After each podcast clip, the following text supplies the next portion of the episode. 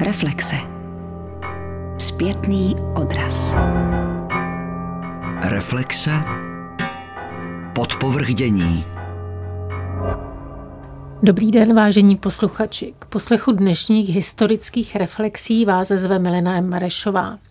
Následující hodinu věnujeme století Ústavu pro dějiny umění Filozofické fakulty Univerzity Karlovy v Praze ke kterému datu se tato událost vztahuje a které zakladatelské i zásadním způsobem budovatelské osobnosti je třeba při této příležitosti vzpomenout, kterými cestami se obor zabývající se uměním a jeho vystavováním ubíral a kam směřuje, jaké dominanty zastává pracoviště v oblasti pedagogické i vědecké, o tom budu mluvit se svými hosty. Děkuji, že pozvání do studia přijali ředitel Ústavu pro dějiny umění Richard Beagle. Dobrý den. Dobrý den. Pane doktore, období, kterým se profesně zabýváte, je výhradně nebo především barok? Mě zajímá architektura napříč staletími, takže troufám si říct, že od novověku po současnost je to všechno stejně pozoruhodné, ale i to starší je zajímavé. Ve studiu také vítám předsedkyni oborové rady dějin výtvarného umění Filozofické fakulty Univerzity Karlovy Marii Klimešovou. Dobrý den. Dobrý den. Paní profesorko, přednášíte o umění 20. století. Ceníte si obzvlášť některé jeho části a právě v minulém století některá etapa je podle vás méně nebo málo probádaná ještě? No, když jsem se rozhodovala, jak se tedy ve své práci zaměřím, tak eh, jsem usoudila, že zcela nepokrytá je druhá polovina 20. století. Takže po roce 89 to vzniklo jaksi z nutnosti a stala se z toho asi moje velká vášeň. Takže 40. a 50. léta to je to, co mám nejradši. A dnešním třetím hostem je zástupce ředitele Ústavu pro dějiny umění Roman Prál. Dobrý den. Dobrý den. Pane profesore, o vás je v jednom z biografických medailonů psáno přední znalec českých dějin umění dlouhého 19. století. V čem je tato doba nadčasová výjimečná a v čem se nám už dnes před minulé století vzdaluje? No, to je eh, dobrá otázka ale e, já ji nedokážu tak jednoduše zodpovědět. Já prostě věřím, že je to zásadní období pro počátky české kultury. Já sám se zabývám hlavně výtvarným uměním té doby, hlavně českým, grafikou, malířstvím, sochařstvím a, a tak podobně. Všichni mý hosté absolvovali studium dějin umění. V současné době v Ústavu pro dějiny umění působí a zároveň jsou iniciátory či spoluorganizátory výstavy, která připomíná století ústavu. Ta je k vidění v křížové chodbě Karolina od 21. ledna, ale už pouze do zítřka, do neděle 23. února. Nicméně dalším výstupem této akce a výročí ústavu je publikace mapující osudy ústavu a jeho klíčových osobností. Bude to kniha, která vyjde ve vydavatelství Filozofické fakulty a předpokládám ponese shodný název jako výstava, tedy dějiny umění ve smyčkách doby. Je to tak a kdy kniha vyjde? Ne, že by se knih Smyčky doby netýkaly, ale ta kniha se jmenuje Století Ústavu pro dějiny umění na Filozofické fakultě Univerzity Karlovy. Výjde, doufáme, nejpozději ke květnovému veletrhu čili tam už by měla být k dispozici a tam už se může rozebrat celý náklad okamžitě. Ty věci spolu samozřejmě souvisejí, výstava, kniha jsou navzájem kompatibilní, ale nejsou jedno a to tež. Tu výstavu jsme se záměrně snažili směřovat na trošku širší publikum, proto ty smyčky doby. Je tam vlastně kladen důraz hlavně na to, jak se ten obor proměňoval v dobách, které byly třeba, dejme tomu, příznivé, což vlastně byla ta druhá polovina 19. století nebo i počátek 20. století, meziválečná doba, ale pak doby, které byly tíživé a které smíkaly nejenom naším oborem, což je pochopitelně hlavně druhá polovina 20. století. Podle toho jsme vybírali i témata, která jsme na tu výstavu dali, běží chronologicky, ale akcentujeme vlastně momenty, kdy ten obor má nějaký přesah, který můžeme sdílet i vlastně eh, s těmi dalšími oblastmi lidské činnosti, a které jsou srozumitelné právě na pozadí toho rozporuplného 20. století. A když už u toho století, tak všimněte si, že to slovo století může být jedno i dvě, čili je to vlastně eh, století ústavu, protože je to kniha a výstava k předpokládanému z tému výročí, ale zároveň je to vlastně už to 70 roků dějin umění na univerzitě, protože první profesor byl jmenován roku 1850, takže to je to druhé pomyslné století a také si tím otvíráme cestu k těm stoletím, která teprve přijdou. Když jsem nahlížela do dějin Ústavu pro dějiny umění, tak mi to trochu připomnělo takové ty obtíže při datování objektů nebo historických jevů. Co bylo pro vás o ním zakladatelským momentem, od něhož století ústavu Teď jste řekl, ta století vlastně počítáte. Jako univerzitní pracoviště už existuje déle než jenom 100 let. K tomu si můžeme říct k tomu magickému roku 1850, se kterým počítáme, protože tehdy byl Jan Erazim Vocel, což je osobnost eh, slavná hlavně jako zakladatel průkopník eh, tuzemské archeologie, hlavně středověké, tak on tehdy byl vlastně jmenován řádným profesorem pro dějiny umění a přednášel je vlastně po 20 let, tak to je taková jedna důležitá stopa. No a jinak eh, tam před rokem 1850 i potom dějiny umění určitým způsobem fungovaly zejména na uměleckých školách. Tam se vyučovaly dějiny stylu a taky nějakým způsobem dějiny výtvarného umění, jako těch velkých osobností na Akademii výtvarných umění. A e, potom po založení umělecko-průmyslové školy 1885 podobně. Bylo pro nás velice zajímavé sledovat migraci těch učitelů, z nichž někteří, jako třeba eh, Hostinský nebo Alfred Voltman, potom skutečně působili na univerzitě jako takové. Další potom mezník je vlastně to století ústavu, s tím, že eh, my jsme si mysleli, že 100 let ústavu je v roce 1919. Tak se to tradovalo, dokonce jsme to učili naše studenty. A když jsme se potom pustili do bádání, tak jsme zjistili, že je to všechno nádherně zamotané. To znamená, že v roce 1919 eh, ústav získal takzvanou Lenderovou knihovnu, což byla skvělá akvizice, která ho vlastně tak zbytněla, že se eh, mohl začít i zvát ústavem. Nicméně to slovo ústav se potom vyřkne, no, v tom roce 19 ho máme trošku zachyceno a v novinách v roce 21, ale ustaven je až v roce 1922. Takže i za tři roky bude století Ústavu pro dějiny umění řečeno s Ale zároveň proti proudu času půjdeme-li, tak je důležitý rok 1911, kdy vznikly první stanovy semináře dějin umění, což už vlastně instituce a rok 1907, kdy byl založen kabinet jak si dějí umění. To znamená, že my máme takových několik kroků a stupňů, kdy se ta instituce etablovala a je to hrozně zajímavé, protože my vlastně dneska vnímáme instituce jako jasné, založené, jako něco, co se prostě jednou provždy vytvoří, má to strukturu. Ne, dějiny umění opravdu vyrůstaly. Vyrůstaly od těch počátků, o kterých hovořil profesor Prál, to znamená z toho eh, světa na pomezí univerzity a akademí a tak dále. Postupně se etablovaly a kolem těch profesorů se vytvářely jakési pomyslné okruhy, kruhy instituce, které ve finále dostaly nějakou formu. A já si osobně myslím, že tenhle přirozený vznik, tohle vrstvení, které se otvářelo postupně, dalo ústavu tak pevný základ, že potom přežil to desetiletí komplikací a někdy o dokonce hrozícího zániku, která přišla posléze. Možná, že ještě k té prehistorii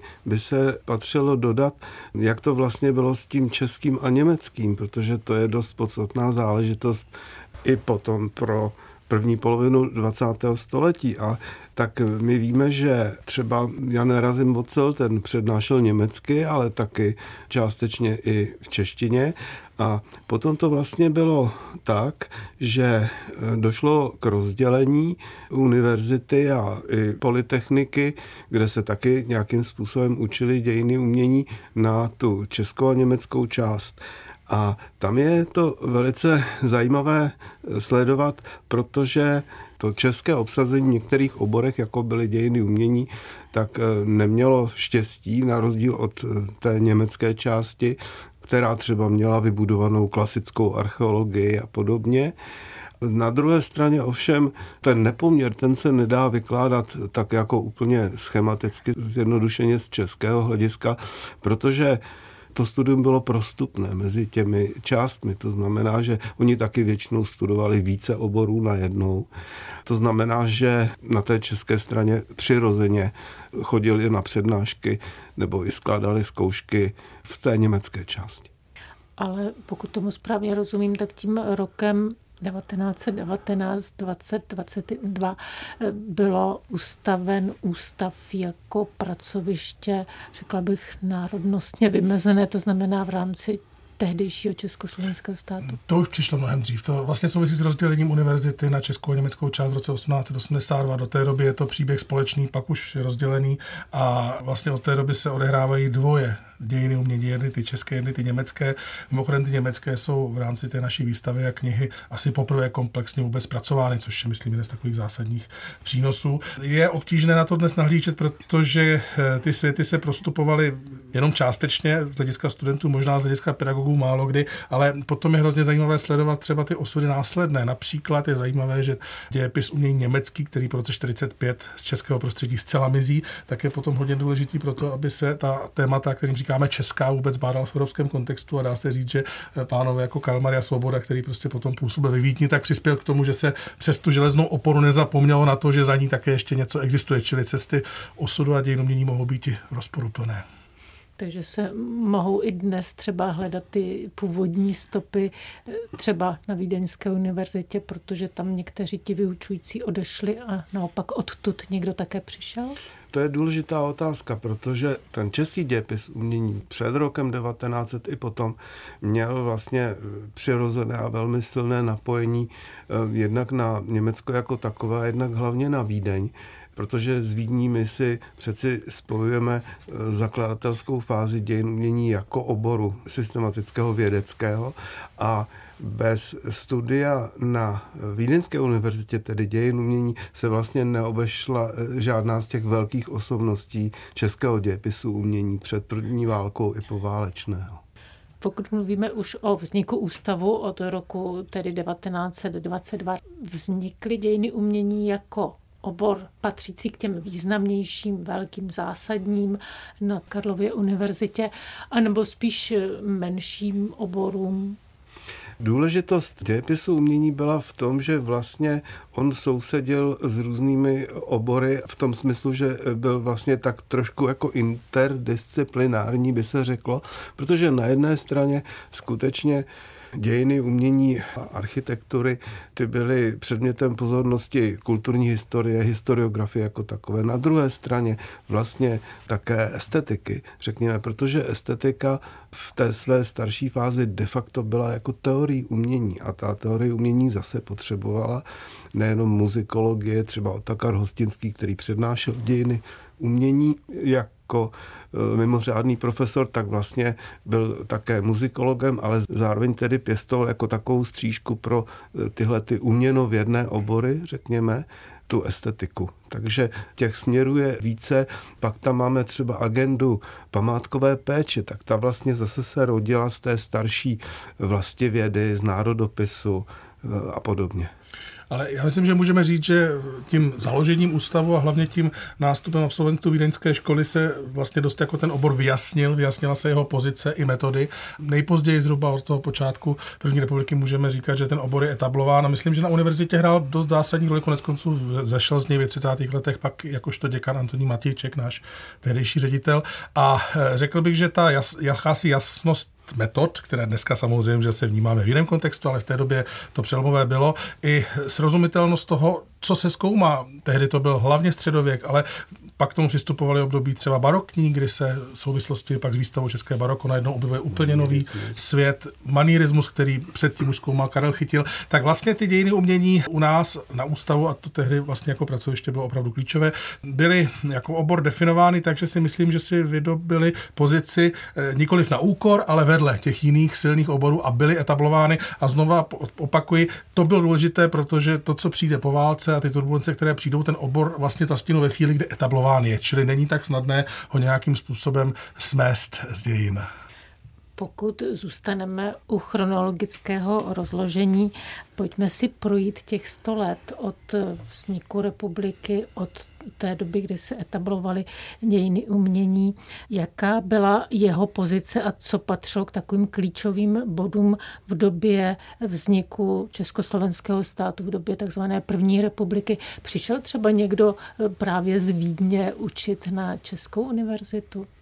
Přímo z Vídně, aby přišel někdo, kdo prostě nastoupil před tím učil Vídni. To ne. Máme tady ty absolventy, jak si Vídeň, české absolventy vídeňské školy, stěžení Vojtěch Birnbaum, po něm přichází Antonín Matějček a v jejich působení můžeme sledovat právě onu snahu dostat se velmi rychle na tu světovou úroveň, kterou tehdy Vídeň měla. U Birnbauma to je eh, z hlediska jaksi metod i témat, která přesahují to eh, v vozovkách české prostředí. I to je důležité, že se vlastně neskoumá nacionalistický dějepis umění, ale naopak se třeba i na domácím materiálům otevírá něco, co má celoevropské souvislosti. Přesně tohle ten Birnbaum dělal už v té Vídni. A pak je tady eh, Antonín Matějček, který byl zásadní jednak proto, že se věnoval studiu deskové malby a vůbec gotického umění, což bylo klíčové pro dějepis umění už dávno v 19. století, ale právě ta vídeňská škola to postavila na jakousi novou bázi. No ale pak je tady ten jeho monumentální a nikoli pouze pokus, ale úspěch v tom smyslu, že napsal dějepis umění, který syntetizoval vývoj evropského umění z pohledu moderního, nikoli v českého, ale v Praze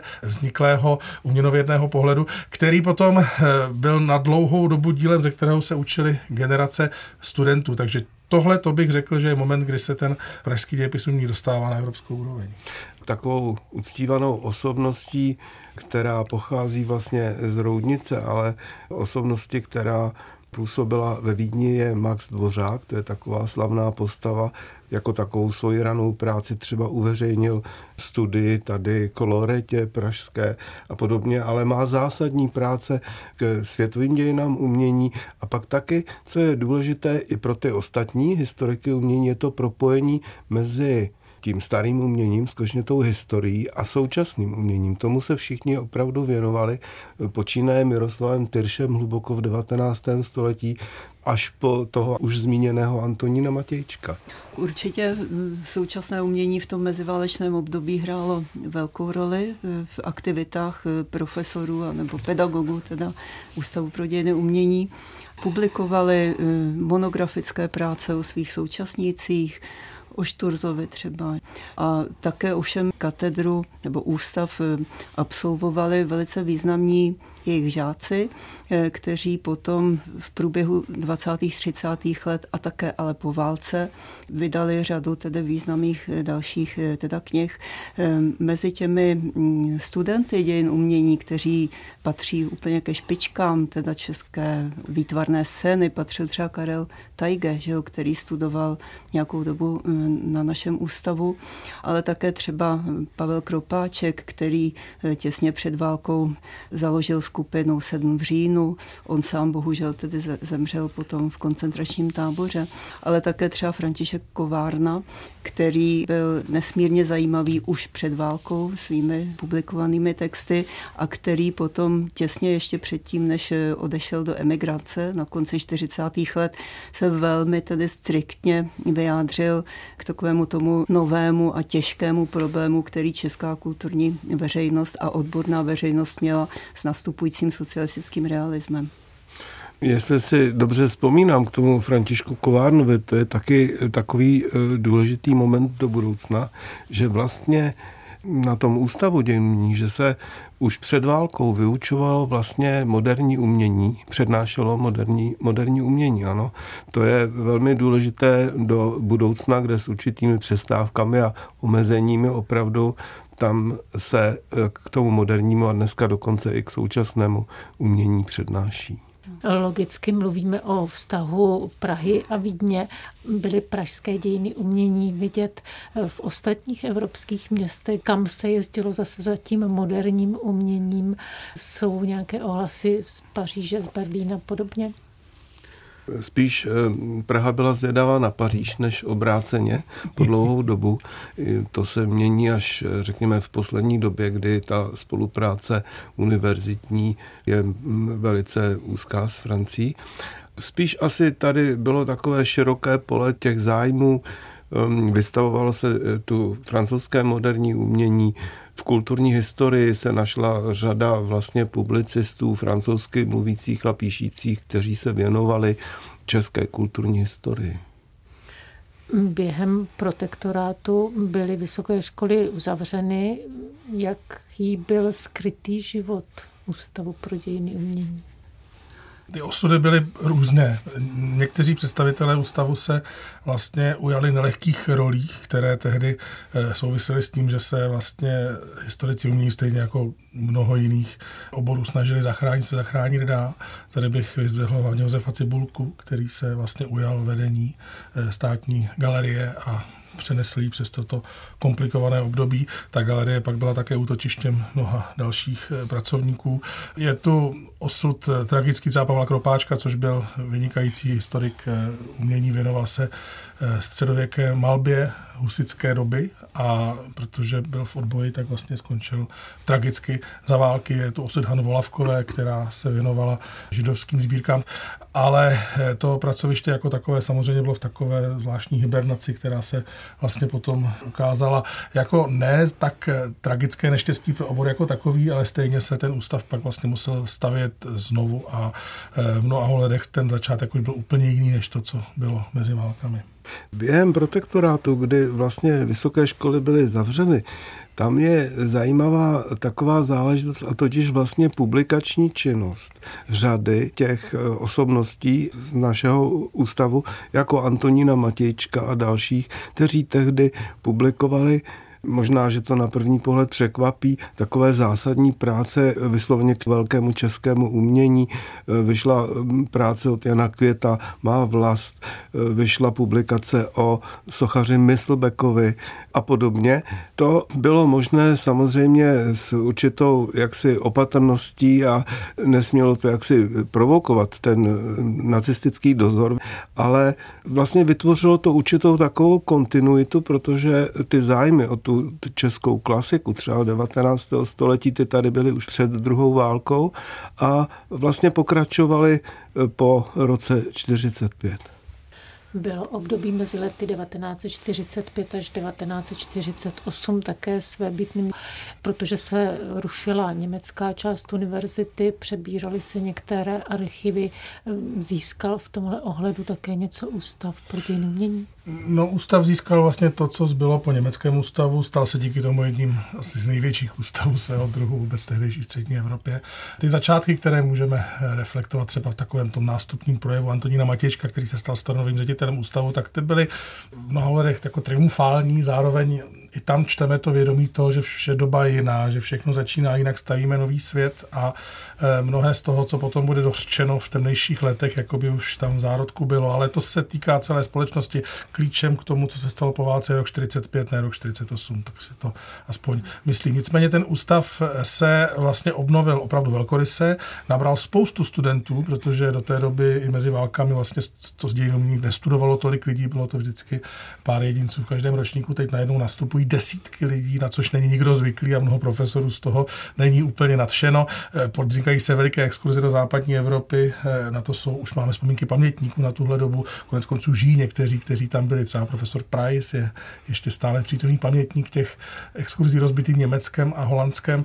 A to všechno vlastně dávalo naději, že ústav se postaví opět eh, jaksi na nohy, které mu umožní dorovnat se tomu meziválečnému období a vydat se směrem, který bude evropsky významný a který vlastně završí dějiny umění, jak se od 19. století vyvíjely. Ovšem realita byla jiná. K té vaší původní otázce o těch fondech, k čemu jsme vlastně přišli tou fúzí, té německé a české části, tam jsou takové zajímavé detaily, protože my, když jsme zkoumali třeba ty naše knihovní fondy, tak tam jsou knihy třeba z té německé části, ale s věnováním e, někoho z učitelů z té české a vice versa. Nebo máme archivní dokumenty, takovou korespondenci, kdy třeba ten Maria Svoboda, který neměl asi úplně čisté svědomí a potom se nějakým způsobem rehabilitoval a působil teda na Vídeňské univerzitě, tak oni nabízejí duplikáty z jejich knihovny pro pražskou, eh, tak to je až skoro dojemné. Po únoru 1948 se mění nejen svět, ale zřejmě i osudy univerzity a jejich oborů.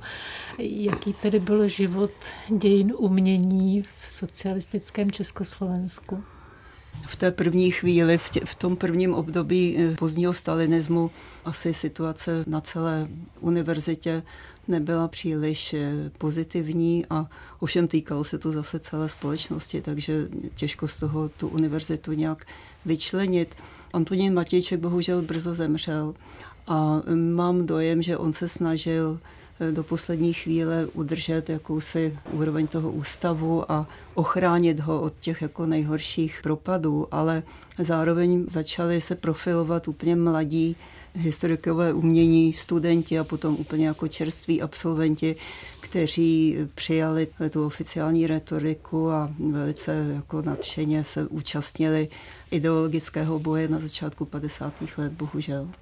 Ona to byla nejenom retorika, ale i vývoj, kterým prošli ti naši předchůdci. Například slavné jméno Jaromír Neumann je osobnost, která skutečně byla spjata s tím letím nástupem jako kariéry a tak, ale netrvalo dlouho a on vlastně začal publikovat knihy na taková z hlediska třeba té ideologie pofiderní témata, jako je barokní umění a opravdu z Jaromíra Neumana se stal přední expert na české baroko.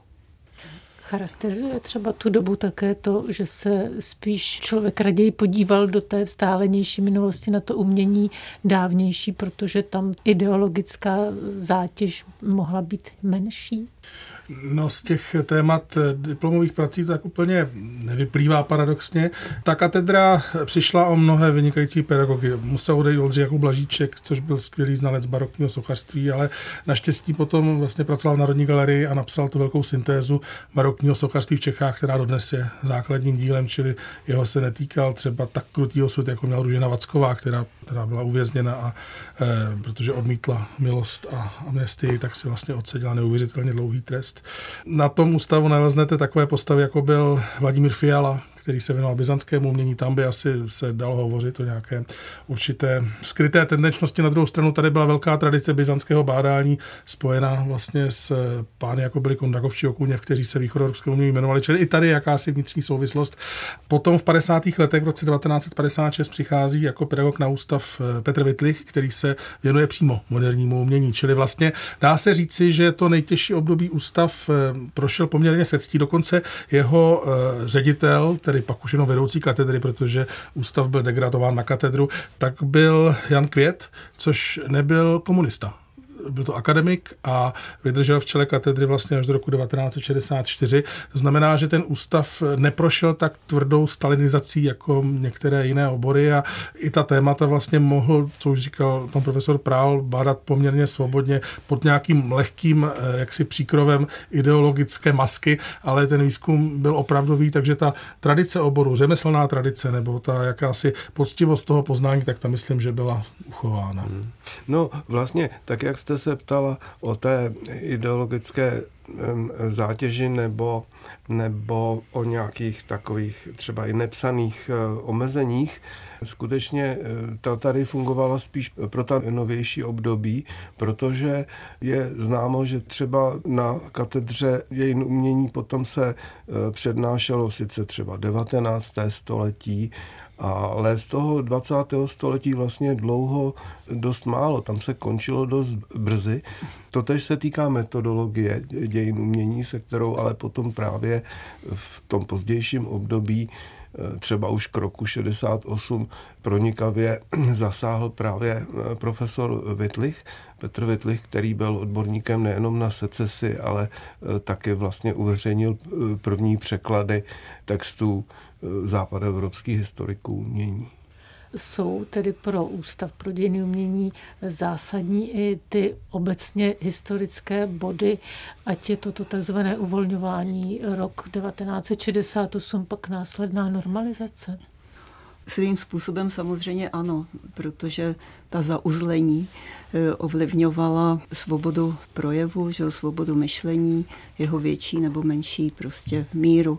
Já jsem bohužel 60. leta nezažila na fakultě ještě, ale mám dojem, že to bylo opravdu období, kdy eh, obor se rozvíjel nebo dával studentům možnost se seznámit jako s velkou škálou tedy témat a zatímco já, která jsem nastoupila do školy právě v roce 70 v době politických eh, čistek, tak jsem zažívala zase to uzavírání a právě tu redukci těch témat, že jo, to zase to nové odstraňování 20. století z výuky a ale na druhou stranu tedy to neznamenalo nějaký nárůst nějakých ideově jaksi angažovaných témat, ale třeba příklon ke středověku. A naopak to období uvolňování studijně prožil profesor Prál? Ano, já jsem tady za 60. léta v tom smyslu, že jsem nastoupil, jsem byl přijat na, ke studiu na fakultu v roce 1968, tak to samozřejmě byla heroická léta, potom ještě i ten rok 69, kdy jsme ještě všichni byli mm, optimisty tam si člověk vzpomene na věci, které se jen tak nezapomenou, protože například potom v tom roce 69 jedna ta naše spolužačka při nějakém střetnutí s policií na Václavském náměstí, tak byla zadržena, ale asi na tři měsíce. My jsme se tím nejdřív bavili, protože v tom protokolu ona měla uvedeno, že udeřila toho policistu jogurtem. Eh, skleničkou s jogurtem. Ale ona to taková legrace nebyla, protože potom už třeba šlo o to, že eh, nebude moc pokračovat ve studiu, že ano. No, heroická léta, protože například a uvolnění v tom 68. roce to bylo pro dějiny umění poprvé, kdy třeba bylo přijato 40 posluchačů ve čtyřech tedy kombinacích s dalšími obory. Nás bylo skutečně v tom ročníku 40 což pro tady profesorku Klimešovou zní jako neuvěřitelná zpráva, protože potom se opravdu zase počet těch studentů pro dějiny umění výrazně omezoval a dokonce dějiny umění otvíraly studium jednou za několik let. Já když jsem nastupovala, tak jestli se nemýlim, tak nás eh, těch řádných studentů bylo šest a obor se otevíral jednou za dva roky v Praze. Střídali jsme se s Brnem, hmm. že jo, které hmm. také mělo dějiny umění, ale v Praze to bylo jednou za dva roky a to ještě tedy musím říct, že samozřejmě k tomu přistoupilo to, že, že se zase znovu vracel ten systém, že část přijatých studentů musela být z takových těch jaksi prominentních kruhů možná ještě k těm 60. rokům, které jsem nezažil, ale eh, díky výzkumům našich kolegů, kteří se tomu věnovali, tak o nich víme poměrně dost díky téhle práci. Možná, že jsem to měl zdůraznit na začátku, že tahle jak kniha, tak výstava vlastně vyrostly z výzkumu, který se eh, realizoval právě kvůli tomuhle všemu, trval poměrně dlouho a nám se podařilo sestavit ten badatelský tým hlavně z doktoranu našeho ústavu, jo. čili vlastně ten ústav eh, ty dějiny psal takovýma, řekl bych, čerstvýma očima, které úplně nejsou očima pamětníků, ale zároveň eh, ten ústav dobře znají, čili obdobím první půlky 20. století zabýval Tomáš Murár, tu poválečnou dobu psala Tereza Johannidesová, německou katedru Jiří Koukal, 19. století profesor Prál, já jsem si pak troufl něco napsat o situaci po revoluci, ale chci tím říct, že vlastně ten náš pohled na tuhle tu dobu v sobě mísí a tím je ta kniha výstava snad i trošku zajímavá, to zaujetí s tím výzkumem a eh, konkrétně ohledně 60. let, tak tam je poměrně zřejmé, že se ten ústav eh, opravdu mohl otevřít, mohl se otevřít tak, že se opět dalo vycestovat a zejména v těch letech 68-69 se vlastně studentům otevřela možnost třeba strávit půl roku někde na univerzitě v západním Německu nebo ve Vídni v Rakousku. Můj profesor Mojmír Horina takhle poznal Renátu Wagner, Rieger a dokonce ještě Heinricha Gerarda France, čímž vlastně navázal na studium barokního umění napříč 20. stoletím a byla to poslední možnost, kdy je mohl nadlouho zase vidět, protože pak spadla klec a bylo všechno jinak. Takže stejně jako ta léta 45-48 byla důležitá kvůli těm exkluzím na západ, tak pak ta léta 67 až 70 se stala důležitá proto, aby ta generace, která potom nastoupila, která třeba se ani nedostala k výuce v 70. letech k normalizaci, tak ale aby si udělala kontakty, které pak mohly přežít tu znovu sevřenou železnou oponu. To se vlastně ještě také musí říct, že exkurze historiků umění do zahraničí, po muzeích, po památkách, nebo i právě těch studentů, to není žádná rozmařilost. To je záležitost, která se tady pěstovala v dějinách umění od opravdu jejich zrodu jako nutnost a e, fakt je, že e, s těmi exkurzemi tedy na západ, že vlastně se začalo hned po roce 89. První z těch exkurzí byly do Paříže a na Benátsko. Tím se dostáváme k dalšímu výraznému časovému okamžiku po listopadu 1989 byl tehdy právě ze strany studentů velký zájem o studium dějin umění? Já to řeknu velmi upřímně. Tam celkem tím, že se před tím rokem 89 neotvíralo studium každý rok, tak ono to celkem těm učitelům vlastně svým způsobem vyhovovalo, protože jim to dávalo něco velmi důležitého, totiž taky prostor na bádání. Učitelé tady nejsou jenom pro e, vyučování, ale také, aby něco vybádali. A k tomu byla docela velká příležitost. No a potom samozřejmě jsme zažili ten nával studentů zájmu to pak mělo jako svoje další křivky vývoje. No a tím, že nakonec jsme dospěli k tomu rozdělení na to bakalářské a magisterské studium, dvě fáze vlastně studia, tak tím se nám zase výrazně zvýšil počet těch přihlášek a studentů. Pravda je, že dějiny umění teda nebyly nějak oblíbeným oborem, jak se z hlediska ideologie, že dokonce byly směrovány jako na takový útlumový obor, útlumový směr studia ale na druhé straně jsme vlastně požívali výhod jakéhosi takového ústraní. Slíbená reflexe studenta. Hmm. Já možná ještě začnu obnovou ústavu ta revoluce přišla ve chvíli, kdy vlastně ústav byl v takové podivné hibernované, tehdy ještě katedra v podivné hibernované fázi, kdy se opravdu přijímalo jenom pár studentů a ty pak studovali strašně dlouho a pak byli nahrazeni dalšími pár studenty s tím, že mnozí museli na ten obor přestupovat z jiných oborů, protože prostě měli, ještě jsme měli zdůraznit, že vlastně po roce 70 byla katedra spojena s katedrou Max Klinické estetiky a ta byla jako jednoznačně vedoucí v tomhle zvláštním tandemu účelovém. Zároveň pedagogové teď už jenom katedře dějin umění nebo té části děj uměnovědné vlastně se nemohli habilitovat. To znamená, že těsně před habilitací profesor, dneska profesor Vitlich, pan docent Kropáček, to všechno bylo zastaveno a muselo to počkat až na dobu v roce 1989. A tam se potom vlastně otevřela stavidla, bych tak řekl, nejenom z hlediska toho počtu studentů, ale i té možnosti opět rozvíjet univerzitní bádání a ten život takový, jaký má být. Eh, došlo nejen k tomu, že se obnovil ústav, opět se to rozdělilo, vrátil se vlastně statut dějin umění jako samostatné disciplíny, ale vzniká ústav, který se hodně eh, v té struktuře váže na to meziválečné období, čili tady vědomí kontinuity, které je pro nás velmi důležité. Potvrzuje se role seminářů jako takových samostatných škol, můžeme říci, což je opět tradice, kterou máme už z doby meziválečné, možná ještě starší. Zároveň se ruší ročníkový cyklus a studenti eh, vlastně chodí na předměty napříč ročníky. To znamená, že ta katedra, že se z ní stává organismus, který se zná napříč generacemi, což právě v těch 90. letech což je tady doba, kdy já jsem tam studoval, tak bylo mimořádně přínosné, protože jsme se znali navzájem od těch tehdy už začínajících doktorandů až po nás naprosté začátečníky.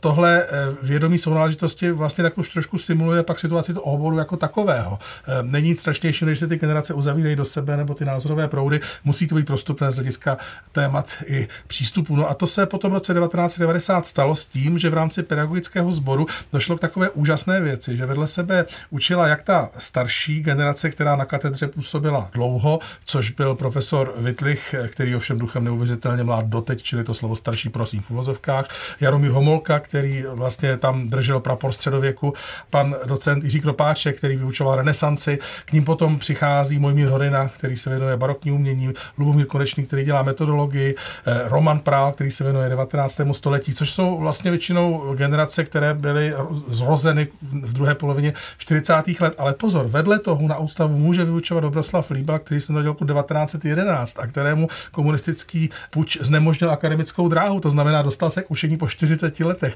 Nebo Pavel Price, který je ročník 1926 a byl docentem jmenován na posledních chvíli v roce 69, ale mohl vyučovat zase až potom v roce 90. Čili ten ústav byl v 90. letech takový tavící kotel, kde se všichni těšili na to, že mohou učit. Myslím, že i ten zvýšený počet studentů vydrželi a myslím, že tenhle impuls, tenhle etos je přesně to, co vlastně vlastně ten ústav postavil. No, jedna věc jsou ty formy a úvazky a studenty, ale jiná věc je vědomí toho, že ten ústav je organismus a že to všechno má smysl. A to se v těch 90. letech díky pedagogům a snad i té atmosféře mezi studenty podle mě vlastně nastartovat podařilo.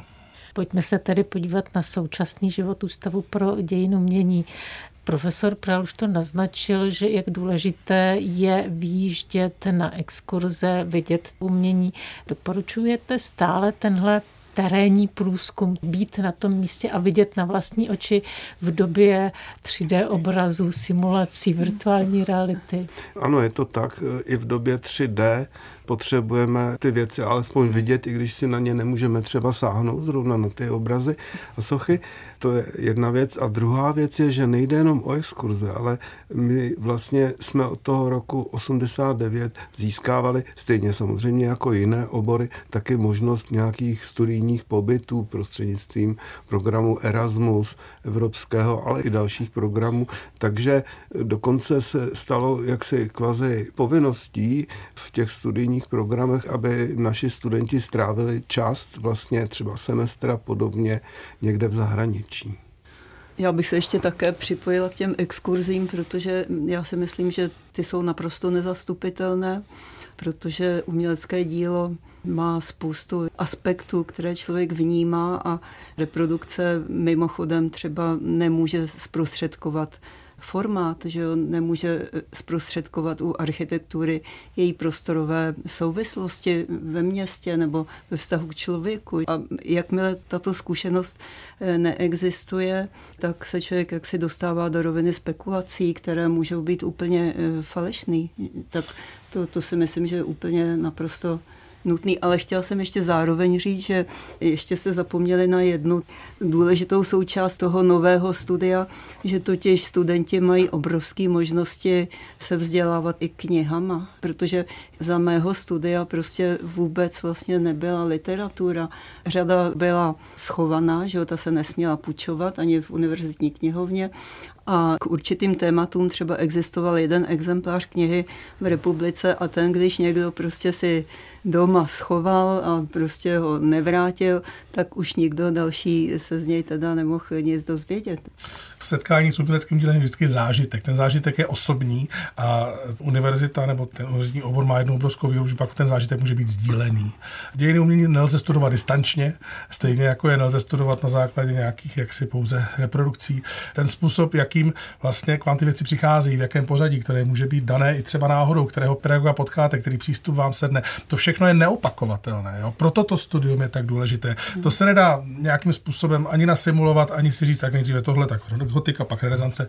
Vůbec ne, nevíte, co vás osloví, jak vás to osloví a obor je tu od toho, aby tohle těm studentům mohl umožnit. Ale chce to po nich zase docela dost eh, velkou náročnost z hlediska právě toho, že se musí angažovat osobně, musí chtít ty věci poznávat, musí být zvídavý, musí číst knihy, nestačí si o tom číst sumarizované zprávy z nějakých druhotných zdrojů. Musí ty knihy vzít do ruky, musí vědět, že jsou a musí vědět něco o jejich autorech a musí přijmout vlastně to, že možná je zajímá jenom jedna věc, třeba, já nevím, barokní architektura, ale svět je větší, obzory jsou širší, musí se zajímat o všechno ostatní, protože nejstrašnější, když přijdete s jedním tématem na školu a s tím samým tématem odcházíte. My se moc snažíme, aby naši studenti bavili třeba středověka vedle toho 20. století nebo současné umění. Když to tohle všechno potom ten student, když na to přistoupí, tak na konci zjistí jednak, že neví nic, což tak prostě je, nevíme skoro nic, ale jednak si uvědomí, že vlastně je součástí strašně širokého proudu, který mu právě při vědomí všech těch souvislostí dává sílu ve chvíli, kdy vlastně třeba ztrácí naději, že ten směr, který se vydává, je správný. Ten obor je něco, co vás na jedné straně posiluje a na druhé straně strašně zavazuje té otázce toho přístupu, toho nezadatelného přístupu. Tady je taková jako zajímavá souvislost, že když se řekne uměnovědy, tak to není jenom jako věda, ale ono to má i co dělat s uměním. A není náhodou, že řada našich eh, studentů, někteří tedy studenti naši skončili jako umělci a vice versa. A je velmi zajímavé, máme z toho velkou radost, že totiž i naši předchůdci docent Blažíček a mnozí další, jak se ukazuje, že vlastně si ty objekty poznávané osvojovali nejenom pomocí fotografie, jak je dneska běžné a snadné a téhle těch technologií všech možných, neuvěřitelných, ale že si to sami kreslili, protože to znamená určité osobní osvojení toho, co je pro mě důležité na tom, co vidím.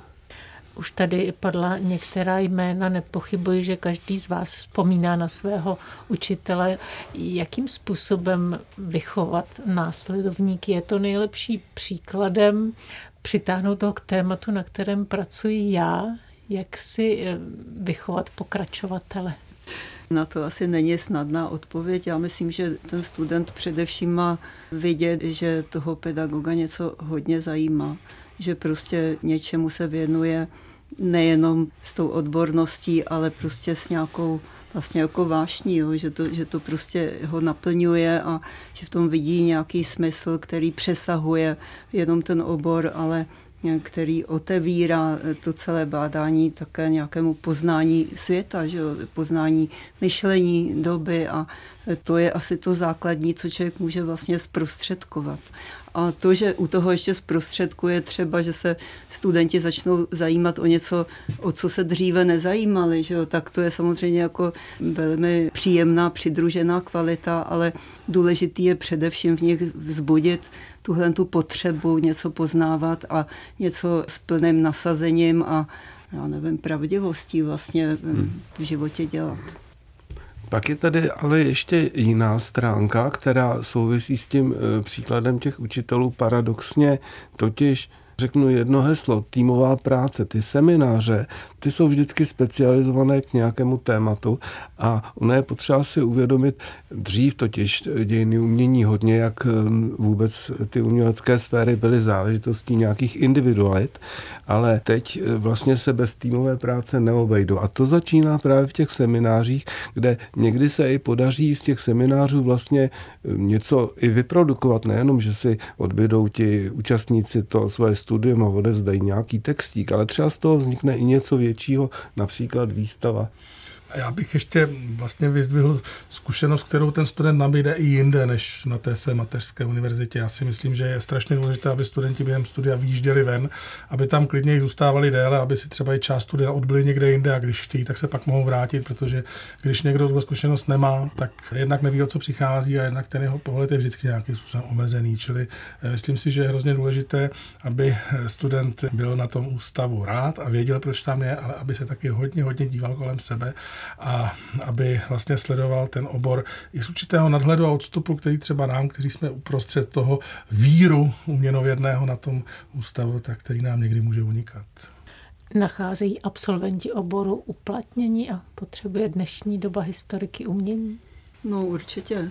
Jednak nacházejí uplatnění, to máme vlastně radost, že řada našich absolventů působí jak ve velkých institucích galerijních, tak v Ústavu dějin umění Akademie věd, Památková tak v památkové péči. péči, na různých, myslím, i dost zodpovědných postech publikují samozřejmě.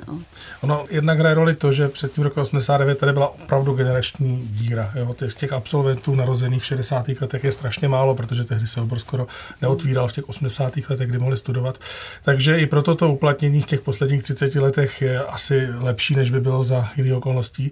Ale ona se ukazuje ještě jedna věc. Oni ty dějiny umění, a o tom už mluvil profesor Prál, oni jsou opravdu v základě hodně interdisciplinární a vybaví toho člověka spoustu spoustu věcí, které potřebuje tak trošku, jazyky, vědomí historie, vědomí souvislostí, schopnost věci formulovat, které použije v tom oboru našem, ale když třeba zrovna nemá místo přímo v něm, tak to použije někde jinde a ta úspěšnost je vlastně poměrně veliká. Jsou, zůstávají spíše v oboru, ale je to zvláštní, ale ten náš obor umožňuje vlastně i to, že se pak uplatní let kde jinde. Takže v tomhle bych řekl, že je univerzální. Ale jestli potřebuje naše doba historiky umění, každá doba potřebuje historiky umění, ale víte, když se nám stane svět kolem nás nečitelný, když přestaneme rozumět řeči uměleckých děl, řeči architektury, tak eh, ztrácíme jednu z nejpřímějších vazeb z minulosti, kterou vůbec máme.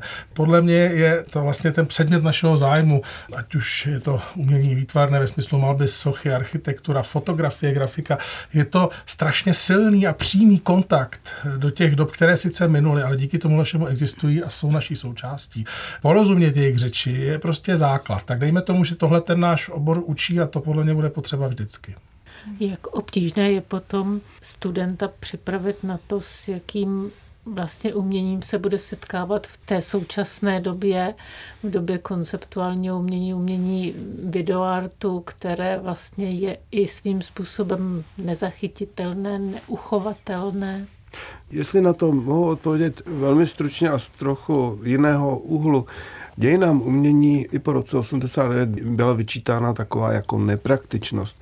Lidé, kteří tam studovali, tak jako by nebyli připraveni na praxi, říkalo se. Ale to se vlastně velice změnilo a my jsme svědky dnes téměř jako druhého extrému a to je, že vlastně během studia, aby oni vlastně vůbec ti studenti mohli nějak fungovat existenčně a tak, že se zaměstnávají. A to je, myslím, daleko horší. Pokud jde o naše programy na ústavu, tak my tam máme spoustu jako disciplín, které vysloveně teď směřují k praxi a myslí na to. Včetně současného umění samozřejmě. Já bych ještě k tomu současnému umění, jednak tedy mají seminář současného umění a i přednášky, kde tedy se s tímhletím segmentem setkávají. A jednak eh, já se teda domnívám, že eh, student, který se chce věnovat současnému umění, musí vlastně vstřebat celou tu minulost, jo, protože dnešní umění také využívá cokoliv z minulosti zcela volně a pokud ten student nebude schopný to rozšifrovat a zůstane na úrovni nějakých jako kurátorských studií, které jsou spíš jako, řekněme, organizačního typu, no tak prostě nebude schopen posoudit třeba míru originality, že jo, míru prostě hmm. závažnosti toho současného umění. A to je úplně jedno, jestli je to video, nebo jestli jsou to nová média, nebo obraz, nebo něco. Prostě vždy znovu ten teoretik nebo kritik stojí před tím uměleckým dílem a teď jako s celou tou znalostí toho, co se naučil, co jako nastudoval, tak to znovu posuzuje a znovu posuzuje tedy, co s tím a umění se proměňuje v dobách, ale tohle to je ten základ, který by jako vždycky před tím současným uměním měl ten kritik nebo teoretik v sobě mít. Je podobně silným pilířem také památková péče, to vychovat studenty k tomu, že je třeba umění chránit? Od poloviny 19. století nejednoznačně ano. Protože známe-li hodnotu něčeho, musíme se postarat o to, aby tato byla zachována. Přesah do památkové péče je opravdu takovou jako červenou nití, který se našeho oboru týká od těch dob konzervátorů přes moderní památkovou péči vídeňského střihu. Dokonce v 50. léta, která nepřála, jak jsme slyšeli, oboru, tak naopak pro památkovou péči znamenají v podstatě etablování jakožto disciplíny, která byla apolitická, ale byla vnímána jako významná asi součást kulturního alibismu, ale podařilo se to. U toho všeho nějakým způsobem ty dějiny vždycky byly, protože jsou to spojené nádoby. Porozumět a uchovat s tím, že ten zájem, ta osobní angažovanost je přesně ten přesah, který vlastně z těch dějin dělá něco, co zase nikdy nebude eh, možno být opravdu nepotřebné nebo ztraceno. Já si osobně myslím, že tenhle zájem nebo to, že už během studií vám třeba na něčem tolik záleží, na nějakém budově, třeba Transgasu, tady hned vedle vás, kde je díra v zemi, tak spoustu našich studentů v prostě v nedávné době demonstrovalo, se pořádali odborné semináře na téma právě významu této stavby a jiných obdobných staveb a ti studenti jsou v pochopení té architektury mnohdy dál než dnešní ministerští úředníci, což je tragické, ale zase je v tom určitý příslip pro budoucnost.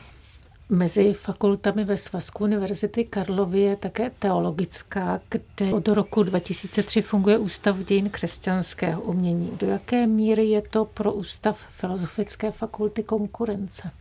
Já na teologické fakultě nepůsobím, ale mno, někteří naši kolegové a kolegyně z našeho ústavu eh, tam také eh, vyučovali ale myslím si, že o konkurenci se nedá hovořit. Ono je to prostě trochu zaměřené jinak zkrátka. To je jedna věc. A druhá věc je, že jsme se naučili spolupracovat, sdílet určité záležitosti. Například Jeden z našich pokladů, jako našeho ústavu, je taková historická skvostná sbírka skleněných diapozitivů. A to jsme se dohodli právě s kolegy z teologické eh, fakulty, že vlastně se tam digitalizuje, protože oni měli upřímně řečeno větší peníze na to takže zpracují prostě tenhle ten fond, takže takovýmhle způsobem spolupracujeme. A daří se to podobně i s dalšími pracovišti na dalších univerzitách? On ten univerzitní svět, zaplať Bůh po roce 1990, je vlastně mnohem barevnější, než býval. Eh, v Praze samotné vedle už zmiňovaných ústavů je třeba taky katedra dějin umění na Vysoké škole městského průmyslové, která má to štěstí a tu sílu, že může to zkoumání eh, současného umění propojit eh, vlastně s tou činností výtvarné školy. A to je pro nás samozřejmě konkurence, ale to je jedině dobře a je to vlastně instituce, která vlastně vytvořila něco, co my tak úplně nabídnout nemůžeme. Tradiční přátelská rivalita je s univerzitami v Brně a v Olomouci, ale zase je to, a to teď je vlastně zaplať Bůh asi v posledních letech skoro možná, nevím, jestli novinka, ale ten stav nebývá vždycky takový, tak je ta rivalita opravdu přátelská, jo? že se nevytváří školy Praha proti Brnu nebo Brno proti něčemu. Je to něco, co dříve v hloubi 20. století jako rivalita existovalo, ale teď už se to provázelo spíše na té vědecké bázi. Společné projekty existují a myslím si, že ta struktura těch ústavů je v tuhle chvíli poměrně vyrovnaná, doplněná samozřejmě ještě dalšími regionálními školami, ale řekl bych, že je v zájmu oboru, aby ta pluralita existovala. Nejstrašnější by bylo, kdyby ty školy navzájem se důsledně potíraly a ve by skončil možná jeden vítěz, ale ten obor by tím jedním utrpěl. Ještě taková důležitá maličkost a ta se týká právě spoluprací, která je třeba často nesená studenty. Oni původně byli, jak jsou nuceni, že jo, třeba v tom doktoránském studiu samozřejmě vykazovat určité výstupy na konferencích a tak, tak tady vzniklo mimo jiné takové jako putovní sympozium těchto těch doktorandů právě z těch tří kamenných univerzit, kde funguje výuka dějin umění a existuje řada dalších příkladů na takové spolupráci. Eh, výborným příkladem je Paragone, což je soutěž cenu eh, Milana Tognera, kterou eh, rozjela Olomoucká univerzita. Je to každoroční soupeření magisterských studentů vlastně všech uměnovědných škol, katedr ústavů v České republice. Z toho se vyvinulo opravdu pozoruhodné setkání, kdy každá ta katedra vyšle své zástupce a v porotě jsou pak pedagogové ze všech těch ústavů a ano, jsou tam ty příspěvky a pak někdo vyhraje. Jsme vždycky rádi, když jsme to my nebo když máme nějakou vyšší příčku, ale hlavně je to to setkání. A vytváří právě tu komunitu toho oboru, která je naprosto jaksi nadkonfesijní z hlediska ústavu a kateder. A těše doufáme, že to díky tomu pak přenáší i na ty studenty. Vraťme se ještě jednou k výstavě, o které jsme mluvili na začátku a která je z vaší produkce, kterou je možné vidět ještě do zítřka, to je do neděle 23. února v Křížové chodbě Karolína, které důležité předměty tam ukazujete. To jsme si dali záležet na tom, aby tam opravdu byly jako některé originály. Máme tam samozřejmě velké kolekce zajímavých, třeba i nepublikovaných fotografií. Avšak máme tam některé i prostorové objekty a tam hned na začátku například v souvislosti právě s tím už dřív zmíněným Janem Razimem Vocelem, který byl kutnohorským rodákem, a také konzervátorem eh, památkové péče, tak je tam nádherný dobový model Kutnohorské katedrály. A když bychom šli až na konec té výstavy, tak tam je zase třeba loď, na které se plavil Richard Beagle a jeho spolužáci a spolužačky o letních exkurzích. Máme tam dokonce svůj dobový nábytek, který jsme zdědili po Ferdinandu Lénerovi, ale i ten meziválečný eh, nábytek, eh, ve kterém si dokonce mohou návštěvníci výstavy pohovět. Nebo je tam křeslo, ve kterém seděl Zdeněk Nejedlý, podle profesora Vitlicha, na které hledí bysta Jaromíra Peštěny, čili je tam tenhle dialog dobový, což jsme si jak si dovolili. Ono totiž představit obor, který jaksi je sice je o krásných hmotných věcech, ale jak si v dějinách sám je nehmotný, tak je těžké, ale snažili jsme se tam právě dostat dosti autentického materiálu, třeba hodně je důraz samozřejmě na knihy, je tam díky vynikající architektuře Zbyňka Baladrána, který dělal vlastně tu výstavu jako architekt, tak se podařilo z těch knih opravdu exponáty a jsou tam knihy od 19. století až po současnou takovou plejádu za posledních 30 let, ale bylo vidět, čím se vlastně ústav eh, zabývá. Jsou tam plagáty výstav, jsou tam plagáty i z meziválečné doby, tam třeba plagát výstavy Pražské baroko, čili tohle všechno nějakým způsobem ten obor zpřítomňuje a myslím si, že zejména třeba ty rukopisné poznámky, už to zmiňoval Roman Prál, že jsou tam prostě Blažičkovi kresby uměleckých děl, eh, rukopisy nebo já nevím, mapy Václava Mencla, který se věnoval průzkumu měst, tak to všechno vás stahuje do té doby. Je tam třeba i fotoaparát, kterým se ta umělecká díla dokumentovala.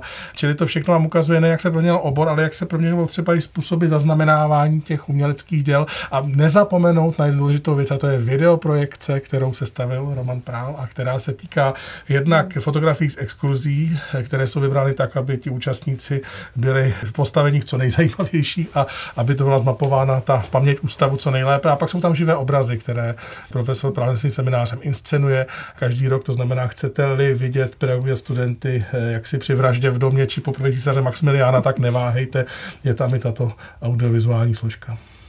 Tedy dobrou zprávou je, že obor dějiny umění je po sto letech i po několika staletích ve výborné kondici. Dobrou zprávou pro ty, kteří nestihnou výstavu pořádanou v křížové chodbě Karolina u příležitosti století Ústavu pro dějiny umění Filozofické fakulty Univerzity Karlovy je nepochybně informace, že nejpozději v květnu tohoto roku vyjde ve vydavatelství Filozofické fakulty publikace kniha, která není nazvaná schodně jako výstava, výstava dějiny umění ve smyčkách doby a kniha se bude jmenovat Století Ústavu pro dějiny umění na Filozofické fakultě Univerzity Karlovy. A já děkuji organizátorům výstavy a spoluautorům publikace, těm, kteří tvoří současnost Ústavu pro dějiny umění a příští historiky umění vychovávají. Loučím se s ředitelem ústavu Richardem Bíglem, s profesorkou dějin umění Marí Klimešovou a s Romanem Prálem, zástupcem ředitele Ústavu pro dějiny umění Filozofické fakulty Univerzity Karlovy v Praze. Děkuji vám a nashledanou. Nashledanou. nashledanou.